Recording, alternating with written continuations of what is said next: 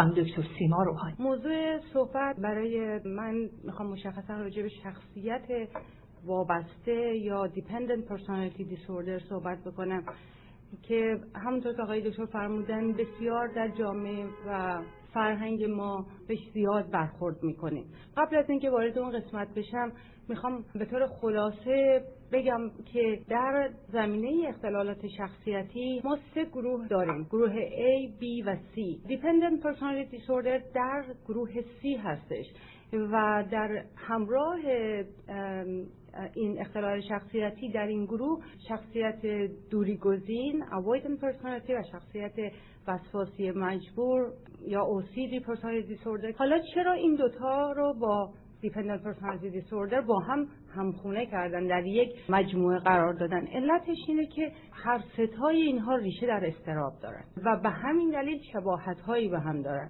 و این گروه رو به این دلیل گروه مسترب یا حراسان یا ترسان هم بهشون میگن. از دیرباز جامعه روانشناسی به این شخصیت شخصیت وابسته علاقه نشون می‌داده مورد توجه بوده. ولی چیزی به این با این مشخصات نداشتیم ما. تا از زمان فروید شاید اولین اشاره رو شروع کردن با شخصی به اسم کر ابراهام که با فروید شروع کرد و بعدا خودش رسن این رو بسیار به صورت وسیع چاپ کرد و شخصیت رو آورد معرفی کرد به اسم اورال کرکتر یعنی شخصیت دهانی. و این رو در سال 1924 منتشر کرد و تقریبا یک با این صفاتی که کمابیش نزدیک به همین صفاتی که ما در دیپندن می‌شناسیم. بعدها این آمد شد در DSM یک سال 1952 در چاپ اول کتاب تشخیصی DSM وارد شد ولی نه به صورت خودش به صورت یک زیرگروهی برای پسیو و اگریسیو دیسوردر یعنی شخصیتی که پرخاشگر و منفعله. پس بنابراین شد ساب گروپ اون. بعدا این کم کم پیش پیشرفت کرد تا سال 1980 که در DSM 3 و بعد بالاخره با این ویژگی های شخصیتی که ما امروز می‌شناسیم در DSM 4 چهارمین DSM ازش یاد کرده. منتها وقتی که صحبت می‌خوایم بکنیم راجع به دیپندنت پرسونالیتی یا شخصیت وابسته یه ذره فرق می‌کنه با اختلالات شخصیتی دیگه. چرا؟ برای اینکه پارامتر فرهنگ خیلی درش دخیله و صحبت و بحث و گفتگوی زیادی هست. خب طبیعتا ما به عنوان انسان هممون به هم تا یه حدی متکی هستیم به هم نیاز داریم. حالا این نیازمندی کجا حالت طبیعی و نرمال داره و از کجا ما این خط رو بکشیم بگیم تا اینجا این خوب و سلامت از اینجا به بعد دیگه سلامت نیست. خب این خط کشی مستلزم شناخت فرهنگ این شخصی که به ما مراجعه کرده. پس بنابراین وقتی که به هر حال این تیپ شخصیت وارد DSM-4 شد یه سری صفاتی رو براش قرار دادن و از اون زمان به بعد بعد از DSM اول از سال 1952 به این وقت خیلی تحقیقات و های زیادی راجع به این شخصیت وابسته انجام شده که همهشون به طور عجیبی همگونی و هم نوایی داشتن در توصیف این شخصیت. یعنی صفات ویژه‌ای که به این شخصیت میدن مطیع آرام سر به زیر حرف گوش کنه. می‌بینین کلماتی رو استفاده می‌کنن که ما به ویژه با فرهنگی که ما ازش بلند شدیم کلمات بدی نیست. معنی بار فرهنگی منفی نداره. بنابراین وقتی که خب این توصیفات رو میشنویم از خودمون سوال می‌کنیم که خب اشکال چیه؟ اینا اشکالی نداره.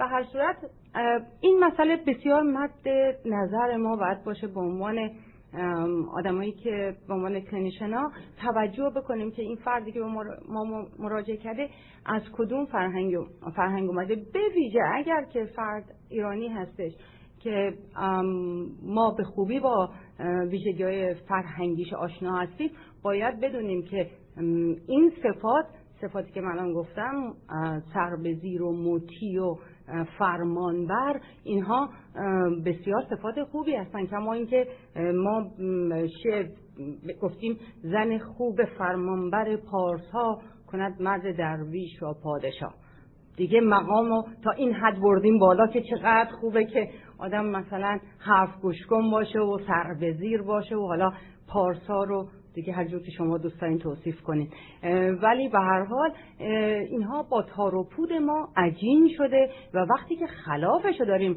رفتار می‌کنیم یا clinician ما ما میگه رفتار کنیم شاید نوعی عذاب وجدان پیدا می‌کنیم. کما اینکه من با افرادی که به هم مراجعه می‌کنن که با این ویژگی این اختلال شخصیتی دست به گریبانن غالبا گزارشی که به من میدن اینه که من وجدانم ناراحته. من عذاب وجدان می‌گیرم. و این خیلی از نظر من قابل فهمه برای اینکه می‌دونم ریشه کهن داره. تا بچه بوده باید اطاعت پدر مادر می‌کرده تو چشم پدر نگاه نمی‌کرده سرش پایین بوده. به هر حال تمام چیزهایی که ما می‌دونیم. ولی اون رو همیشه ما مد نظر قرار میدیم. ما الان اینجا هستیم در جامعه آمریکا و یک کتابی هم داریم به اسم کتاب DSM-4 تشخیصی این و به ما میگه که این اختلال شخصیتی هفت تا ویژگی داره. اگه پنج تا یا بیشتر رو دیدید پس این فرد این اختلال شخصیتی رو داره. ولی من فکر نمی کنم کاملا انقدر سیاه و سفید ما بتونیم برخورد بکنیم چون ما انسانی و روابطمون بر اساس مجموعه از عوامله. ولی به هر صورت می‌خوام که علائم رو بگم که یه ذره روشنتر باشه. گرچه که بسیاریش وجه اشتراک پیدا می‌کنه با صحبت های استاد ارجمان آقای دکتر هولاکویی در زمانی که راجع به انسان مهرطلب صحبت می‌کردن. خیلی هاشون شبیه به هم میشه.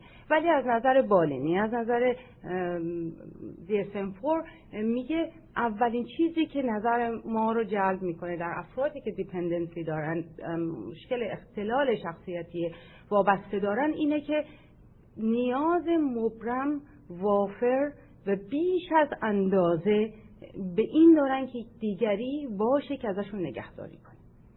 این اولین چیزیه که در موردشون هست. یعنی اگر این افراد چنین شخصی رو به عنوان کسی که ازشون مواظبت و نگهداری می‌کنه نداشته باشن در هم میریزن. حالا وقتی میگیم نگهداری می‌کنه نه فقط از مسئله غذا دادن لباس پوشیدن از مسائل فیزیکی نیست ایموشنالی بیشتر عاطفی متکی هستن به این فرد که باید در زندگیشون باشه. و این باعث میشه این نیاز مبرمه که باعث میشه که فرد بسیار مطیع و فرمان بر بشه برای اینکه میترسه. میترسه که این منبع امید و حمایت رو از دست بده در حقیقت. بعد علامت بعدی رو که اینها بیشتر باش مشکل دارن تصمیم گیریه. اینا خیلی سخت تصمیم می‌تونن بگیرن. حتی در مورد مشکلات یعنی در مورد مسائل عادی و روزمره مثلا صبح بیدار میشه فرض کنین یه آدمیه که functional هم هست. وقتی ما از شخصیت وابسته صحبت می‌کنیم اینو خاطر نشان بکنم که فکر نکنیم ما از یه آدم ضعیف ناتوانی که افتاده یه گوشه خونه داریم صحبت می‌کنیم. تا اون حد هم ممکنه پیش بره. اما خیلی رو شما در اجتماع می‌بینین که فعالا کار می‌کنن. شغلای دارن که مثلا مسلزم تلاش و زحمت و کار بوده اما وقتی به زندگی و به خودشون می‌رسن در انتخاب چیزای کوچیک در میمانن. مثلا صبح می‌خوام برن سر کار نمی‌دونن چی بپوشن. باید حتما اون شخص بیاد بگه اینو بپوش یا اینو بپوش. بهشون بگه چی کار کنن. تصمیمات کوچیک نمی‌تونن بگیرن. مثلا فرض یه شخصی می‌تونه یه دکتری باشه که داره کار می‌کنه اما نمی‌تونه. اگه می‌خواد آفیسش رو رنگ کنه چه رنگی می‌خواد انتخاب کنه؟ مثال از این قبیل. خیلی تصمیمات ساده براشون حتی مشکل میشه گرفتنش.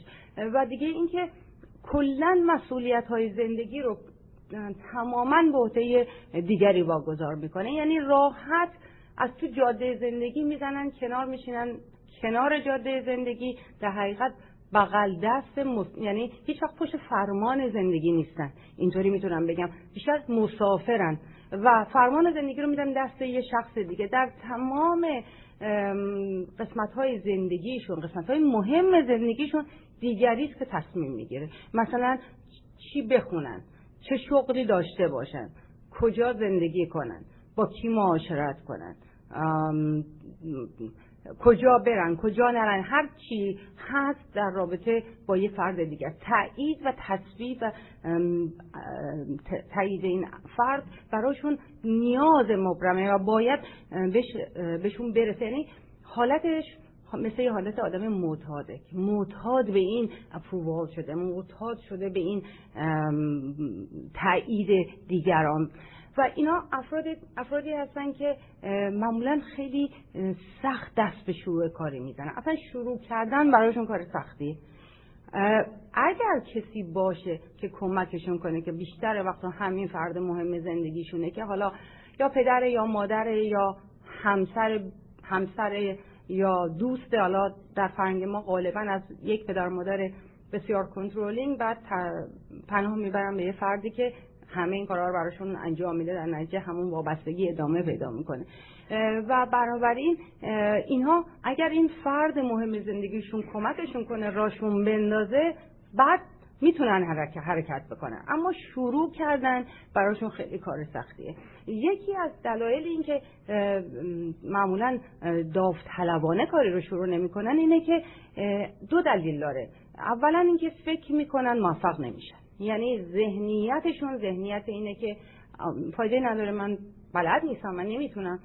یکی این یکی این که اگر بدونن حتی تواناییشو دارن باز این کار رو نمی کنن برای اینکه میترسن موفق بشن بعد اون فرد بفهمه که اینها توانایی دارن بعد دیگه با این نفس حمایتشون کنه. بنابراین از هر طرف که برین اینا ترجیح میدن هیچ کاری نکنن. بزنن یکی دیگه کارا رو انجام بده. بعد اینها در طلب این مهر و طلب تایید و تصویب دیگران به خصوص این شخص خاص که تو زندگیشون مهمه اینقدر پیش میرن و اینقدر تلاش می‌کنن که گاهی داوطلبانه کارایی رو می‌کنن که دوست ندارن. کاری که اصلا برشون خوشایند نیست. ترجیحشون نیست. ولی از سر عجز و ناتوانی حتی تا اونجا پیش میرن که این کارها رو هم انجام میدن. و اینا افرادی هستن که خیلی خیلی از تنهایی ناراحتن.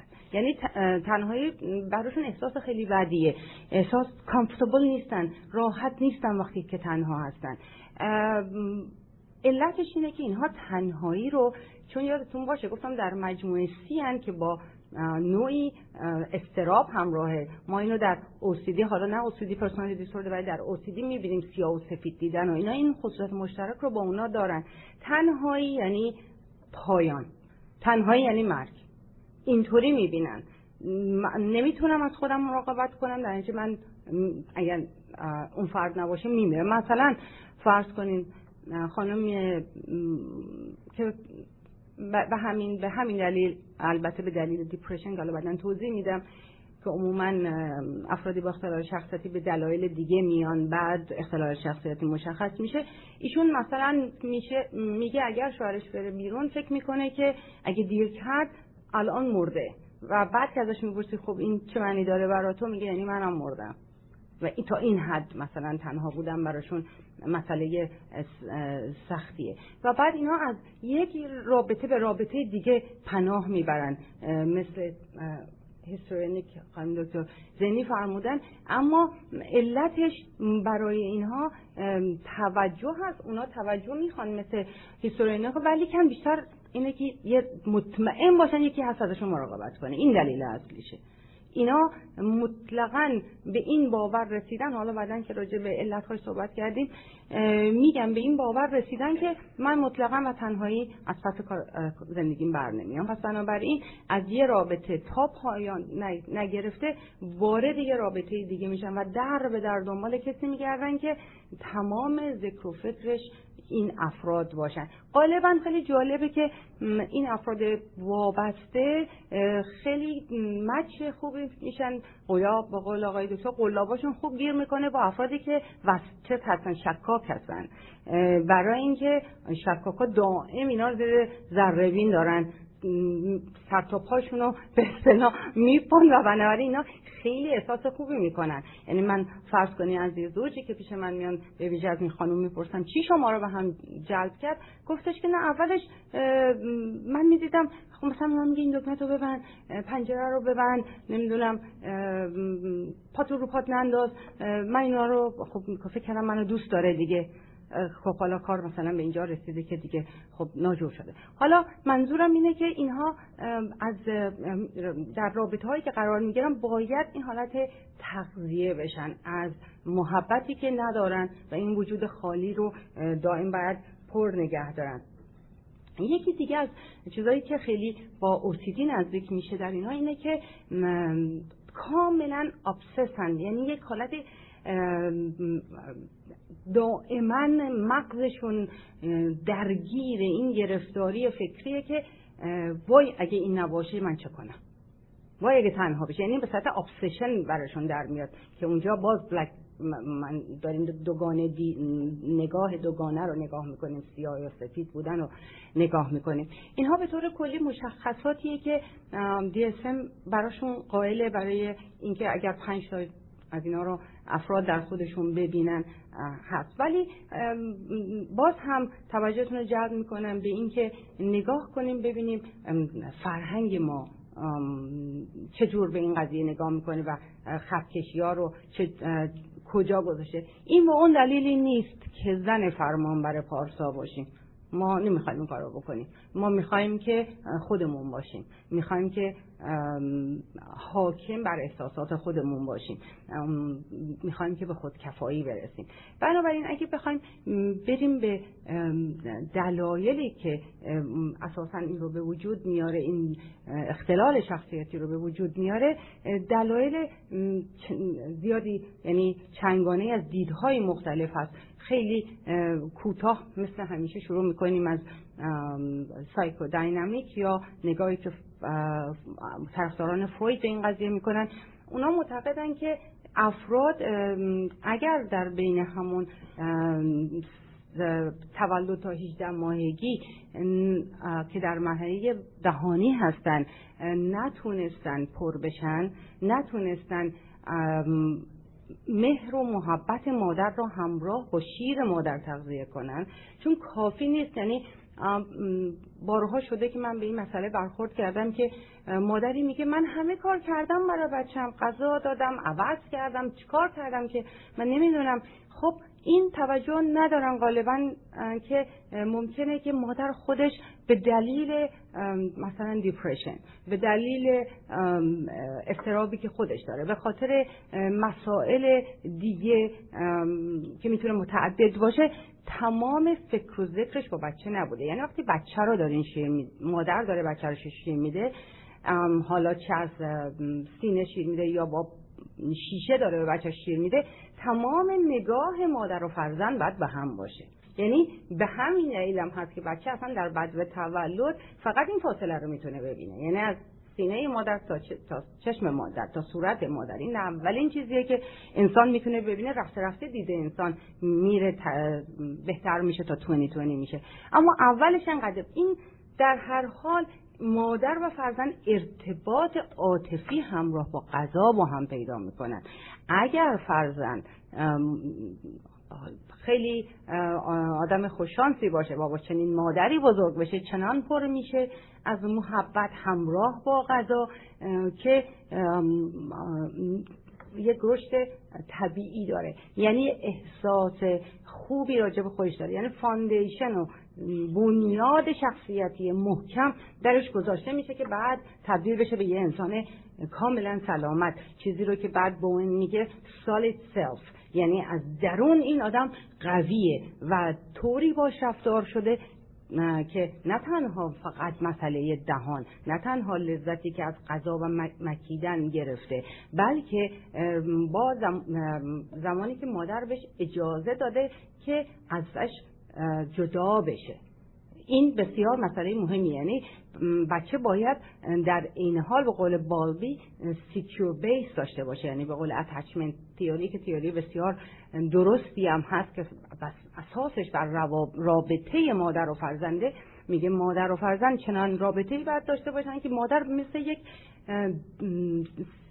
بیس باشه. مثل فرض کنید سربازایی که به جنگ میرن می‌دونن که یک دژی هست که اگه قرار شدن قرار شد عقب گرد کنن می‌تونن برگردن تو اون دژ. همشون تارومار نمیشن کشته بشن. در نتیجه میشون یه اطمینان قوت قلبی میده که خوب حرکت کنه بچه هم باید با مادرش چنین احساسی داشته باشه. احساس بکنه که مادرش براش یک دژ محکم امنه که هر وقت بخواد می‌تونه بهش برگرده.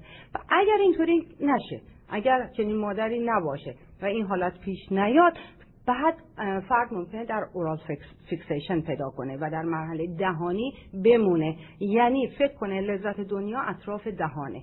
بنابراین در اون صورت افرادی که خیلی سیگار تمایل به سیگار بدن پیدا می‌کنن. غذا خوردن به ویژه. یعنی من چون بسیار با افرادی که از این در رابطه با غذا مشکل دارن کار کردم این رو به خوبی می‌دونم که چطور اینها عشق و غذا رو با هم یکی کردن. و, و هر وقت خالی از عشقن هر وقت اوقاتشون تلخن هر وقت ناراحتن برمیگردن به غذا. و بنابراین با توجه به این مطلب حالا اینم در پرانتز میگم ولی من هر وقت آدمی رو می‌بینم که اضافه وزن داره اولین چیزی که به ذهنم میاد که این اضافه وزن عاطفیش کجاست. سنگینی از کجا داره میاد؟ چون ما تا اون اضافه وزن عاطفی رو پایین نیاریم به هیچ وجه اضافه وزن فیزیکی رو پایین نمی‌تونیم بیاریم. و به هر حال این غذا ارتباط غذا و عشق که در مرحله fixation oral fixation به وجود آورده و این تئوری اینطوری بهش نگاه می‌کنه. بعد یواش یواش از سران سایکولوژی هر کدوم عقیده خودشون راجع به این مطلب dependency به گونه های مختلف گفتن. مثلا کارن هورنای اون رو گفت شخصیت compliant.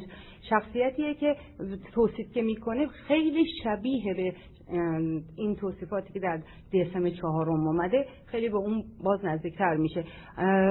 اریک فروم خیلی قشنگی رو به نظر من توضیح داده. اون یک واژه‌ای رو به کار می‌بره میگه receptive orientation یعنی نگاهشون و چرخششون به طرف دریافت کردن دریافت کردن. اینا همیشه دریافت کنندن. منتظرن یکی یه چیزی بهشون بده. خودشون نمی‌تونن. هیچ کاری از دستشون بر نمیاد.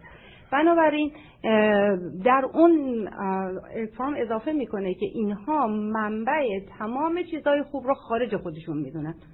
The source of all good outside. همه چی که داخل منه بده. پس بنابراین هر وقت نیازمندم حالا این نیازمندی من مادی نالج عشق عاطفه هر چی من می‌خوام من برم بیرون کسبش کنم. داخلم خالیه. هیچی نداره بس بنابراین اینا در تمام عمر مجبور میشن که فرمان عمر رو بسپرن دست دیگران. حالا بعدها این نگاه حالا یک کمی دیگه عوضتر شد به دوران بعد مثلا سالیوان معتقده که پرورش نوع پرورش پدر و مادره که خیلی باعث این اختلال شخصیتی می‌تونه بشه یا ازش جلوگیری کنه. یعنی اون میگه سالیوان میگه که افرادی که با پدر مادرای بسیار قوی و فرمانده بزرگ میشن اصلا به این نتیجه می‌رسن که من اصلا کاری اصلا بر نمیاد. خیلی خودشونو کوچیک ضعیف له شده می‌بینن بنابراین از همونجا از خودشون قطع امید می‌کنن نگاه میره به طرف دیگران. بعد در نتیجه در طول زندگی هر وقت که حرکت می‌کنن همیشه مضطربن. یعنی استراب و افسردگی در اغلبشون تا اونجایی که من دیدم وجود داشته یعنی از کامپلیکیشن هاشه و تازه اگه بهش فکر کنیم می‌بینیم خیلی هم منطقیه. برای اینکه شما تصور بکنید که مسافری هستین توی ماشین نشستین راننده راننده بدیه. هی به در و دیوار می‌زنه کج و راست میره و شما دائما میترسین ولی رانندگی هم بلد نیستین. چیکار باید بکنی هیچ کار. باید بشینین بلرزین و بترسین و تحمل کنین. این علت های علت هایی که هر کدوم از تئوریسین ها جوری دیدن و گفتن. حالا یک ای هستن که معتقدن که افرادی که در بچگی در دوران کودکی بیماری های طولانی مدت گرفتن. اینها خیلی مستعد این میشن که دیپندنت بشن به افراد وابسته بشن به افراد. یا افرادی که در خانواده های بزرگ شدن که این خانواده ها یا یه شخص نزدیکی ازشون مرده مثل پدر یا مادر وقتی که اینا بچه بودن یا طلاق انجام گرفته و اینا در نتیجه در یه محیط یا پر آشوبی بزرگ شدن یا به واقع کسی رو که بهش فکر می‌کردن هست و خداست مثل پدر یا مادر از دست دادن. و بنابراین بسیار مستعدن که دوچار این مشکل بشن. البته توجه بکنیم نمیگیم هر کسی طلاق گرفته یا هر کسی که پدر مادرش مرده میگیم اینها محیط رو مساعد می‌کنه برای اینکه این افراد دچار این اختلال شخصیتی بشن. من با یک نازنینی کار می‌کردم که این دختر آمریکایی خانم آمریکایی بود که از بچگی دچار فلج اطفال بود و بعد بیماری تنفسی بسیار وحشتناکی داشت و این تفلک از فکر می‌کنم سه چهار سالگی توی بیمارستان بود و این در زمانی بود که قبل از بالبی بود که نمیذاشتن پدر مادرها و بچه ها در بیمارستان ها باشن و اینم از اون حرف هست. بچه رو از پدر مادر جدا می‌کردن و این خانم که پنجاه خورده سالش بود میگفتش که هفته یک بار مادرش می‌تونسته بیاد ببیندش. پدرم پدرم نداشته. و به هر حال این می‌گفت تمام یک هفته رو این بچه می لرزیده و می ترسیده و در یه محیط ترسناک پرستاران بسیار خشک بودن اینطور که ایشون تعریف می‌کرد. بیمهر و بی محبت و این بچه بعد مثلا رو شماره که که مادر بیاد که بعدا بالبی با اومدن آوردن اتچمنت تیوری خوشبختانه این انقلاب بزرگ وجود آورد که مادر پدر بتونن با بچه‌هاشون تو بیمارستان بمونن و این اثرات سوء رو گفت.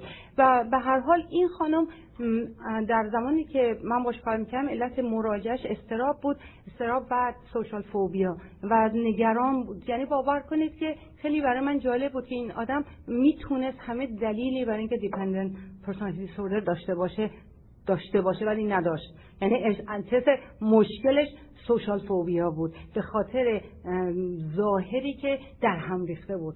یعنی فقط از نظر شباهت فیزیک بدنش سرش بود که شبیه همه ماها بود. خیلی هم خانم خوش و بیرون و درونش زیبا بود ولی کن از گردن به پایینش به هر حال یه فرمی داشت که فرمی داشت که بسیار مشکل بود. ولی همین باعث شده بود که سوشال فوبیا داشته باش داشته باشه چون از بچگی بهش خندیده بودن خجالت می‌کشید بیشتر.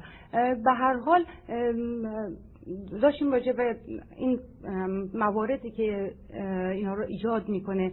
صحبت می‌کردیم یکیش هم همینه بیماریان بیماری های طولانی مدت می‌تونه. این خانم البته